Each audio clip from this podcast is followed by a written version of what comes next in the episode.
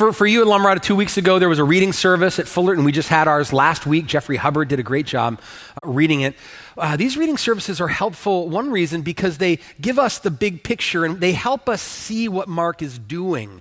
He's very intentional with what stories he includes and how he puts them together. And, and these reading services always help me observe things about the text that I'll miss when I'm just in one little scene. And one of the things, I don't know if you noticed it two weeks ago, um, but one of the b- big shifts in this section of Mark is in the first eight chapters, it was all about, um, with Jesus, his focus was on crowds, the crowds, the crowds, the crowds. As soon as his ministry begins, he goes from town to town to town. He enters the synagogue. He's, he's opening the scriptures and preaching to crowds. He's outside. He's preaching to huge crowds. He's feeding crowds. He's healing crowds. And the disciples are along kind of as, you know, uh, as apprentices and learning. And, and, but then we get to Mark 8 at the end, and there's this pivotal moment where he asks, uh, Jesus asks Peter, Who do you say that I am? And he says, You are the Christ. And he says, Yes, and the Son of Man must suffer. And here's the pivot. Right now, Jesus is heading to the cross. The whole rest of the gospel, we're going to see, even though there will still be some scenes with crowds, he is headed to the cross. And now the focus primarily of his teaching and his instruction is disciples, disciples, disciples. I don't know if you noticed that. There's a handful of scenes that will still hit where he's healing someone or he has an interaction with a crowd, but Mark makes it really clear they're always, he's on the way to Jerusalem and he gets stopped or interrupted with a question or presented with an opportunity and he'll take it. But then, usually, even then, Mark follows it with an aside of Jesus pulls his disciples back to the side or in private to a house and he, he teaches something about that moment or he explains something more clearly to them. At this stage, Jesus is preparing disciples. And the reason is they need to be prepared for two things. Number one, he's going to suffer and die and rise again. So he's already said it twice. He said it right after Peter's confession. He said it right after the transfiguration. He's going to say it again next week in the passage following ours today, and then two more times. So he's preparing them that he's going to suffer and die and rise again, but he's also preparing him them that he's going to go he hasn't said it yet in Mark explicitly, but we know Jesus is going to bodily ascend and leave them physically, and he's going to turn the keys over to the kingdom to these 12 fishermen, tax collectors, uneducated men. He is going to build his church on them.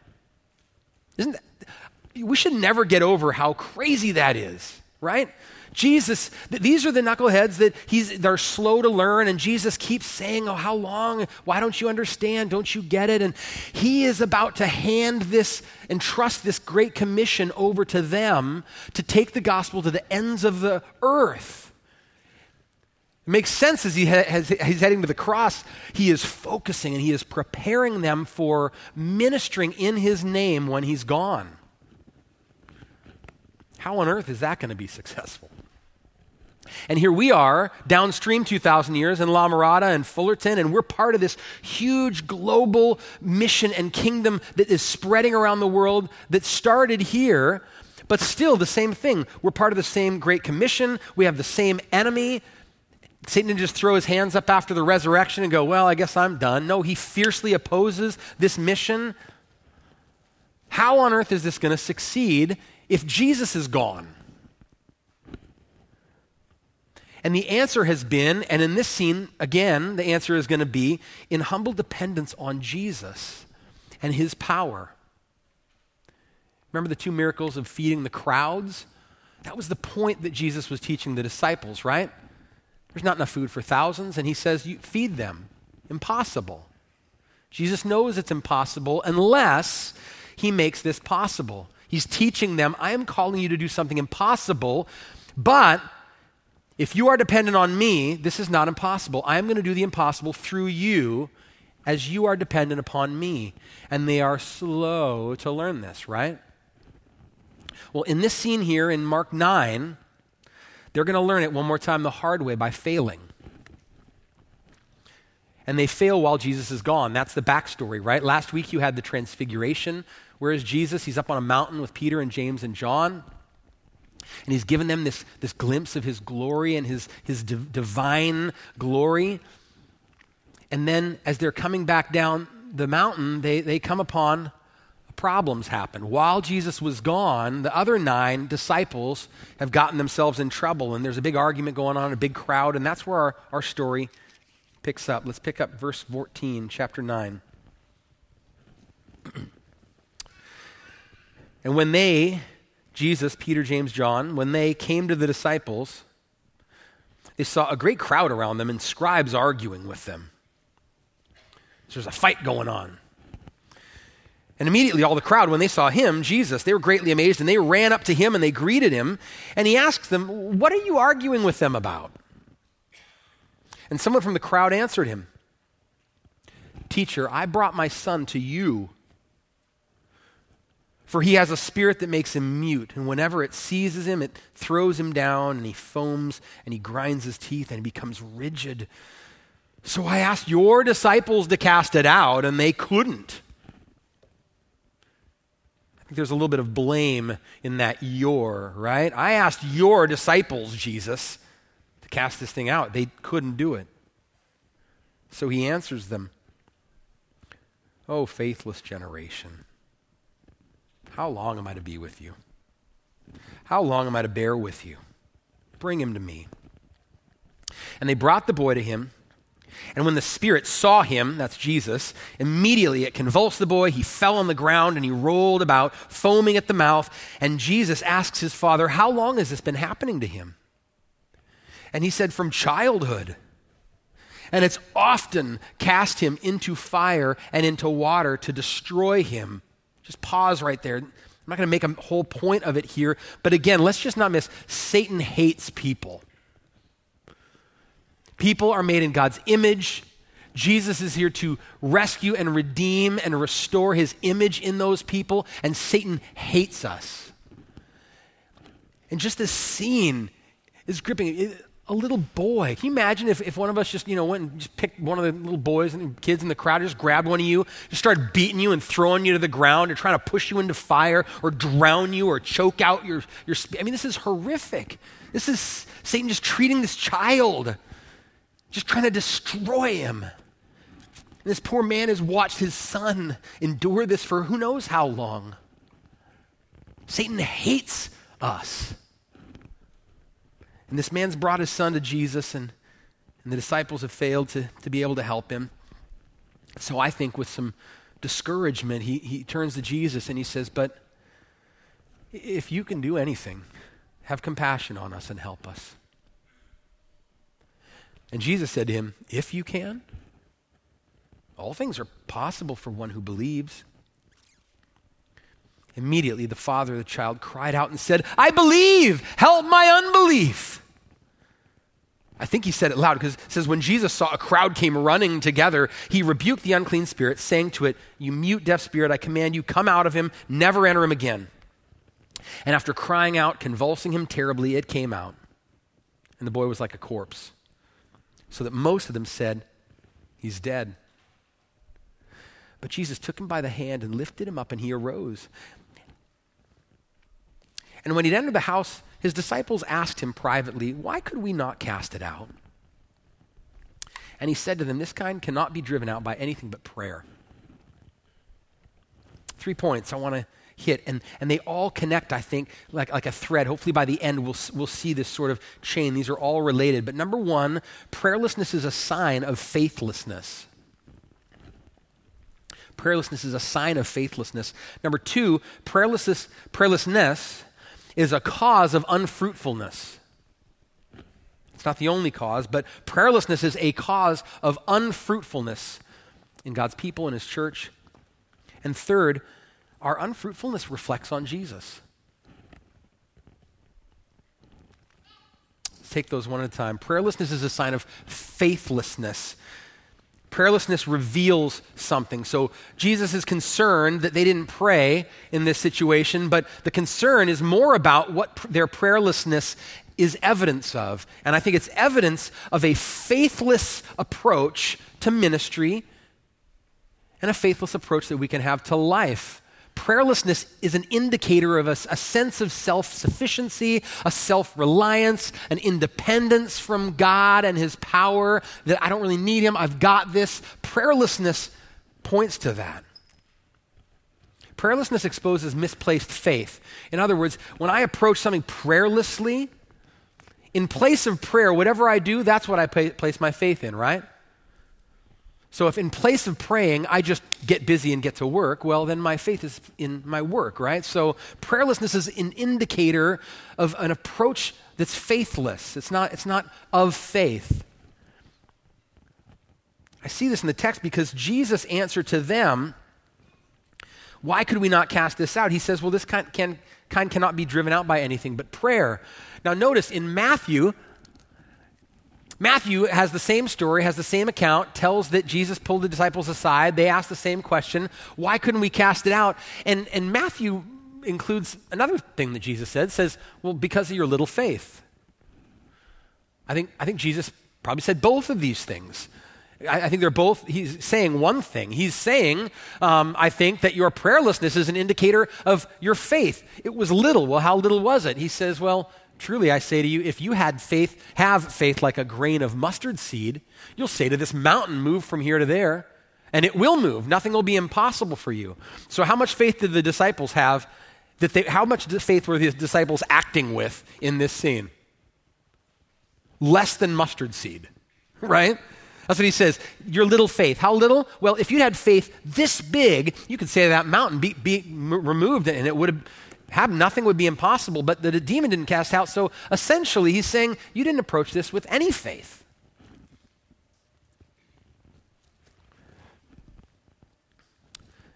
I don't think that the point when Jesus says this kind cannot be driven out by anything but prayer is a quick lesson on uh, demon uh, identification and exorcism diagnosis. In other words, okay, let, let, me, let me explain. So some of these, you got those ones over here, but these demons over here, you got, you got to pray those out. So, you know, th- this is, you know, this is how. No, no, no. The main point, I think, here is he's saying uh, their approach to this s- scenario with this father and this son lacked prayer. Prayer wasn't even factoring into what they were doing. It doesn't say what they did but they didn't pray.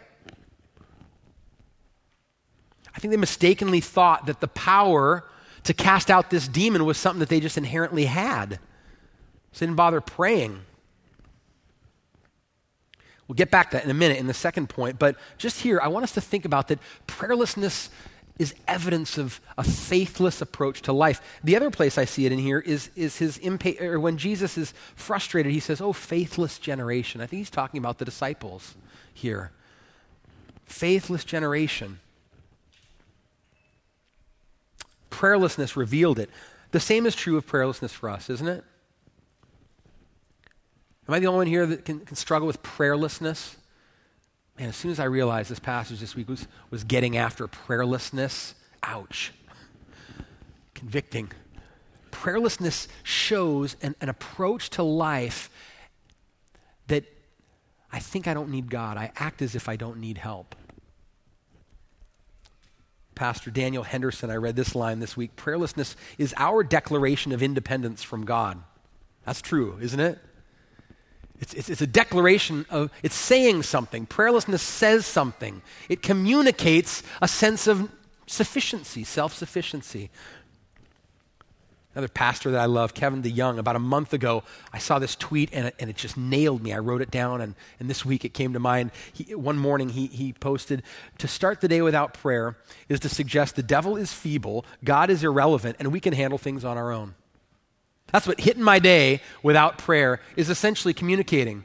Enemy's not a big deal. God is irrelevant to the things that I'm about to do and, and face. And, and I, I got this.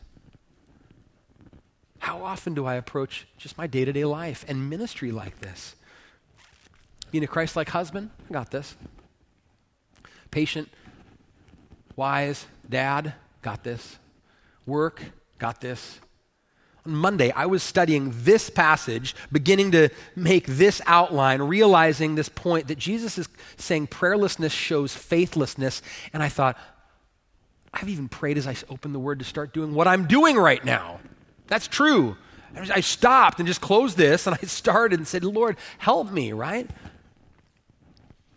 And what's even sadder to me is that sometimes, even when life shows me that I can't do this on my own, I'm still slow to pray. Anyone else? Right? Sometimes, finally, where our helplessness drives us to say, Help, God, I can't do this. But I have an amazingly high threshold to get to that point. Do you? The disciples here, it, it occurred to me, the fact that they never prayed, that the, the, the demon was never cast out, tells us not only did they not start by praying, but they never got to praying, right? So I don't know if it was five minutes, 10 minutes, an hour they were trying to help this poor boy, but at no time did they finally pray, right? Prayer didn't factor into it. And I just thought, how, how, how true, even when, when we're faced with our uh, insufficiency, we can still be stubbornly slow to turn and pray and say, God, help. It's faithlessness. So, how do we respond? If, if you are prayerless, then, then this rebuke is for you and me as well, not just the 12. If prayerlessness is a sign of faithlessness, and you say, Yeah, I am often prayerless, then the rebuke is for us. And how do we respond? Well, the response should be more faith, right? If Jesus is calling us out for puny little, you know, less than mustard seed sized faith, then our response should be more faith. But see, there's a paradox to little faith and big faith, or weak faith and strong faith. Big faith isn't, all right, I just got to faith harder, right?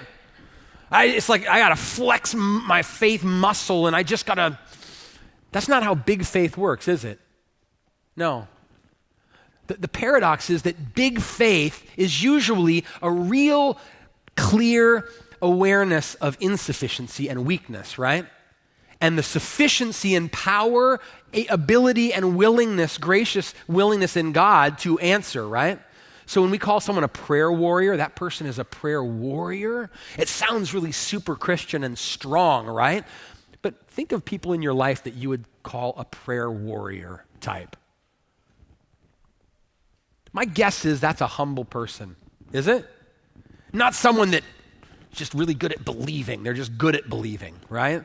No, they believe because their awareness of their need and the greatness and power and grace of God is big, right? In other words, gospel people.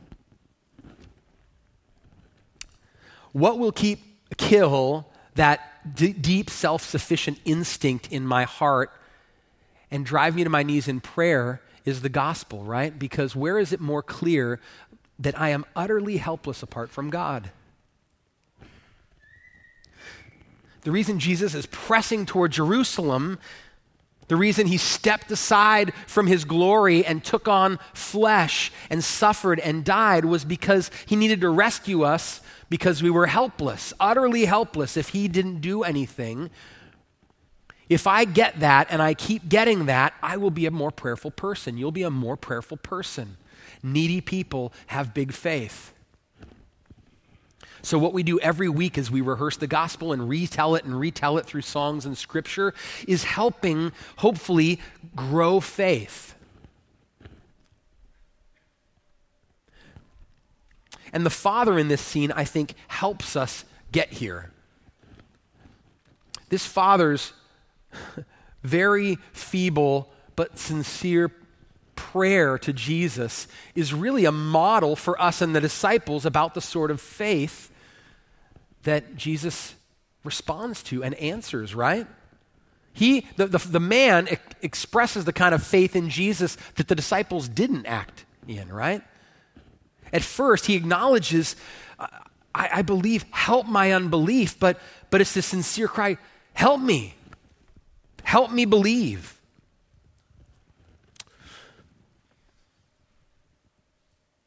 Want, let me back up. I want to say one thing about this line here that is often abused. Um, verse 23, when Jesus says, If you can, all things are possible for the one who believes. So I want to make sure that we don't misunderstand that.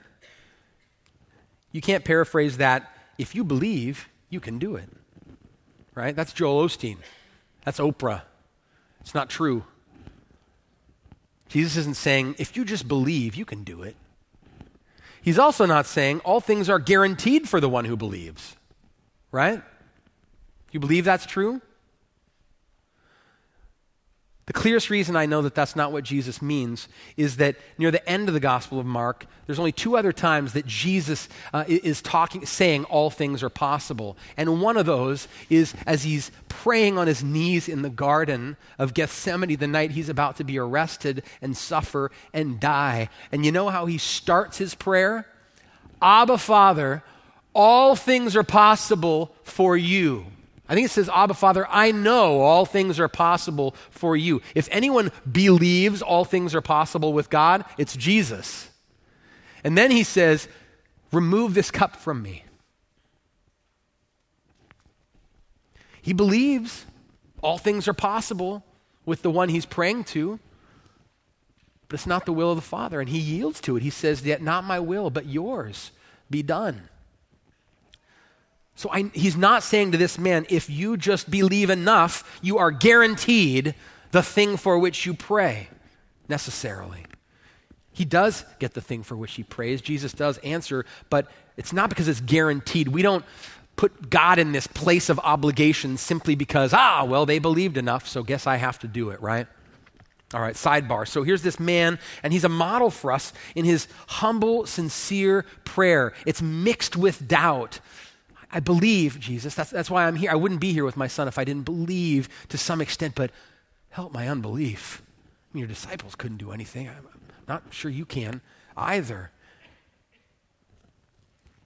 And that's where we need to start. I don't think our prayerlessness is, be, is, is, because we don't believe at all, but it's because lots of things in our life erode faith and, and, and introduce doubts in our mind, either of the willingness of God or the ability of God, that make us pause and, and, and not pray. And so we should be encouraged. We can pray like this I believe, help my unbelief. Jesus actually invites a prayer like that and responds to it. Question How did Jesus answer the man's prayer? The man prayed, Jesus, help my unbelief. Jesus answered it. How did he do it? He didn't like beam faith into this man's heart so his heart faith meter increased and he suddenly i do have faith you know? No. He healed the boy. He said i believe. Help my unbelief. And he cast the demon out and he gives this man his son back. Do you think that that man left with more unbelief or less? Right? His belief in jesus power and compassion and grace went up Jesus answered his prayer, Help my unbelief. He did. And Jesus helps our unbelief the same way. That's why I think praying apart from God's word with faith is really hard. If we just try to go out and pray in a vacuum, this prayer, God, I don't believe as much as I should, help my unbelief, and then just sit there waiting until I feel more belief rising inside of me in a vacuum, it doesn't happen like that. It happens when when my, my awareness of God's power and my need grows, right? That's how faith. So we look to God's word. We see his character here through his, his word and through the, his history and the way he's dealt with Israel and uniquely in Jesus. And we see his faithfulness. We see his trustworthiness. And then he helps our unbelief. He helps us to, to be more prayerful. All right, that's number one. We, we got to keep moving. Number two, prayerlessness is also a cause of unfruitfulness in this scene. Prayerlessness can result in powerless ministry and effort or spiritually impotent ministry and effort. I want to qualify that. It doesn't always. There are some times that we pray earnestly with faith wanting to see God move, wanting to God, see God act, wanting to see God use us, and we pray and pray and pray, and we watch and wait and watch and wait, and we wait for some fruit. So, unfruitfulness doesn't always mean prayerlessness, but I do think probably more often than not, much of our unfruitfulness as Christians and as the church, the blame lies at the feet of prayerlessness. That, you know, we, we have not because we ask not principle. I think that's true. Listen to this. This is a little bit longer quote, but I read this this week. R.A. Torrey, he was the first dean of Biola. He was the first pastor of Church of the Open Door in Los Angeles, and Torrey Institute at Biola is named after him. Uh, he wrote this. Is Fred here? He could tell me probably when he wrote this, but uh, he wrote this. This is, this is a while back, but it's very, very relevant to us now. He says, how little time the average Christian spends in prayer. We are too busy to pray, and so we're too busy to have power. We have a great deal of activity, but we accomplish little. Many services, few conversions. Much machinery, but few results. The power of God is lacking in our lives and in our work. We have not because we ask not.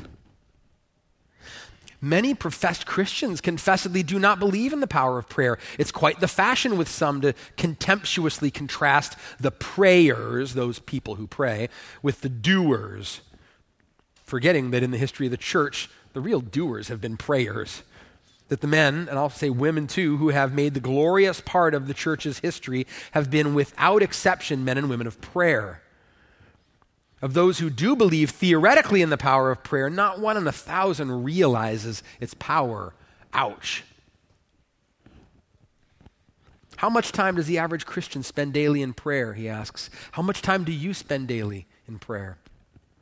It was a masterstroke of the devil when he got the church and the ministry so generally to lay aside the mighty weapon of prayer. The devil's perfectly willing that the church should multiply its organizations and its deftly contrived machinery for the conquest of the world for Christ if it will only give up praying. He laughs softly as he looks at the church of today and says under his breath, You can have your Sunday schools, your MC, YMCAs, your YWCAs, your YPSCEs and your BYPUs and your Epworth Leagues, whatever these are, and your WCTUs and your boys' brigades. Oh, I know that one. I was in that for a year. And your institutional churches and your men's clubs and your grand choirs and your fine organs and your brilliant preachers and your revival efforts, even. If you don't bring them into the power of Almighty God, sought and obtained by earnest, persistent, believing, mighty prayer. The devil is not afraid of machinery, he's only afraid of God. And machinery without prayer is machinery without God. Our day is characterized by the multiplication of man's machinery and the diminution of God's power sought and obtained by prayer. Wow. Sounds like the church was in a hard spot back then. Not us, right? I just thought, well, let's substitute. I know what the YMCA is because of the song, but I don't know what a lot of those other acronyms are. But all these different ministries and missions and outreaches, but let's just substitute in for Grace uh, Grace Fullerton. The devil laughs and says, You can have your adventure weeks.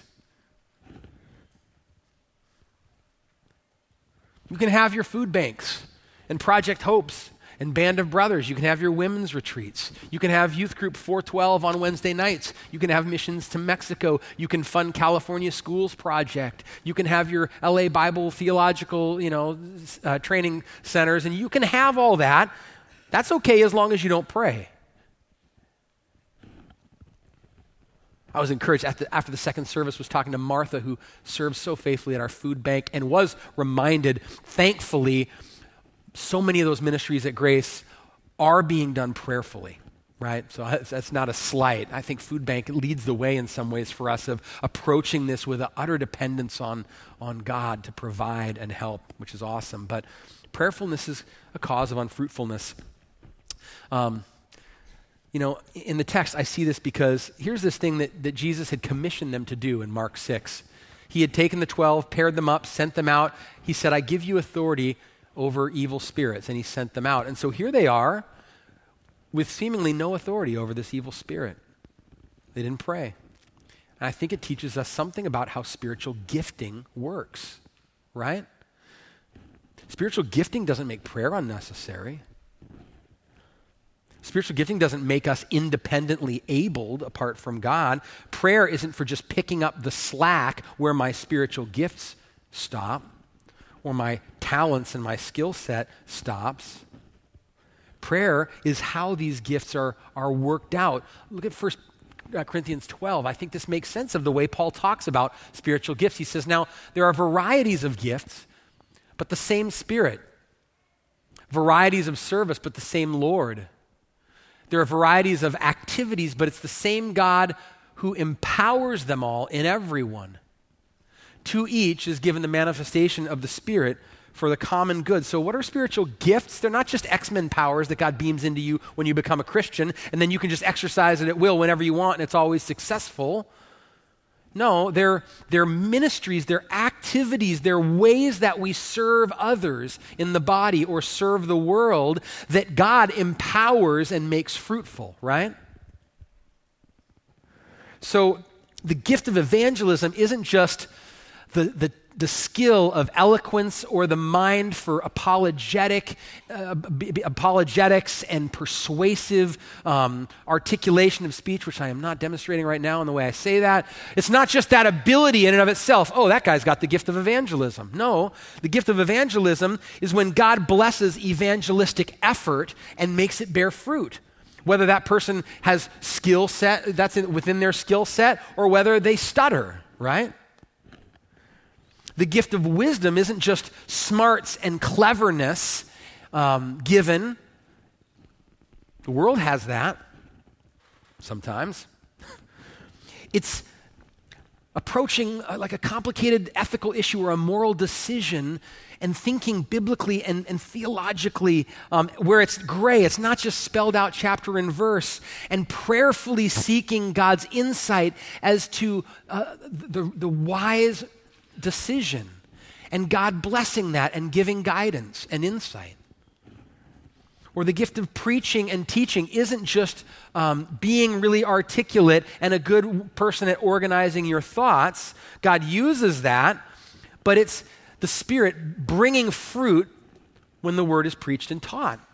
That's why I love Mark Dever is a pastor in, in uh, DC at Capitol Hill Baptist Church. I follow him on Twitter. I would say that dude is an educated and skillful speaker and teacher. But almost every Saturday on Twitter, I'll see something like this Preaching on blank tomorrow at CHBC, pray for fruit. It's an awareness that, you know, yeah, okay, I'm Mark Dever and I'm a pretty smart dude, but apart from God blessing and, and, and, and causing fruit, I can do nothing. Even this week, early in the week, I saw he had tweeted, working on Luke 14 for Sunday. Any thoughts, questions, insights? Pray for wisdom. Even in the preparation of it, he's recognizing God needs to empower this gift that he has apparently given me. Otherwise, past experience isn't going to carry me through, right? Apart from him, we can do nothing. One last little application with that I want to suggest. Maybe some of you might have struggled with this for a long time. I don't know what my spiritual gift is. Other people talk about it like they know it, right? God just like sent them a postcard in the mail one day. This is your spiritual gift, and they just know it. And others like, I have no idea and you've taken Scantron tests and things to try to assess your strengths and your weaknesses, and they've said, well, no, your gift is helps. Or I, I mean, I don't know what, sorry, I'm not trying to mock that, but maybe that's not the approach that's best, is to say, what are my strengths and weaknesses? And then, okay, well, probably the top strength I have, that's my spiritual gift. That probably would have been your top strength if you didn't trust Jesus. Maybe a better approach is open your bulletin and look at some of those summer serving opportunities that are right here within our body and look at them and say, you know, I don't know if I necessarily would see myself doing that, but I'm willing and prayerfully serve in that way and see what happens. You might be surprised. We've had core group leaders over the years in our youth ministry that have been surprised. I remember asking, uh, pick on her, Julie Nigaman, years ago. I came up to her one day, just totally, you know, she had no idea it was coming. I said, Would you, be, you ever consider being a core group leader with high schoolers? And she looked at me like, What? And we talked about it some, and I explained some of the reasons why I thought maybe she, she would make a good uh, core group leader, and she sort of with fear and trepidation did so prayerfully and was a wonderful core group leader. It wasn't necessarily because she said, "Oh, I'm, this is what I am made to do," but the Lord blessed it, and I think that's the way spiritual gifts work. And before we're done, I want to give a couple minutes for us to stop and pray. Maybe you need to pray one of these three ways. One, Lord, is there unfruitfulness in my life that's because of my own prayerlessness? Help me see that. Or number two, Lord, how might this apply to grace? Are there ways that we as a church are unfruitful because we are not prayerful? It's a great reason to come to House of Prayer again on Wednesday night. That's why we pray together. Or third, you might pray, Lord, are there ways you want me to serve and minister that I feel are outside my strengths and abilities that you would like to bless and empower? Ask God to help you step into those faith, with faith and, and prayer and, and see what happens. But before we pray, let me, let me just make this one last little point because I think it connects the dots all the way through is that unfaithfulness can reflect on Jesus. Or, un, I'm sorry, unfruitfulness. It's connected, right? A faithless approach to life leads to a prayerless approach to life. And a prayerless approach to life often results in little fruit, little spiritual fruit. And little spiritual fruit in Christians and in churches reflects on Jesus. Notice the scribes here in this scene, there's an argument going on. It doesn't say exactly what it's about, but it seems that the disciples' failure was was bolstering the scribes' claim about Jesus' identity. And maybe the argument that's going on really is, you know, some are saying, no, Jesus is. And, the scribes are saying, but come on. I mean, they, his disciples couldn't even cast out. And somehow the scribes' position in, uh, is being bolstered by their spiritual impotence here. And I think it has an effect on the father because the father had faith coming in the first place. His son had been afflicted since childhood, and yet he's still here. He's brought his son because he has some measure of faith that this guy Jesus is different and can heal my son. But by the time he actually is eyeball to eyeball with Jesus, he's not so sure, right? After this whole thing with the disciples, he's saying, Well, if you can, you know, I, I don't know. I mean, they, they weren't able to. I, I assume that maybe you're not able to, right? Their unfruitfulness uh, actually uh, affected this guy's faith. The, the church, our powerlessness can actually lie about the power of the gospel.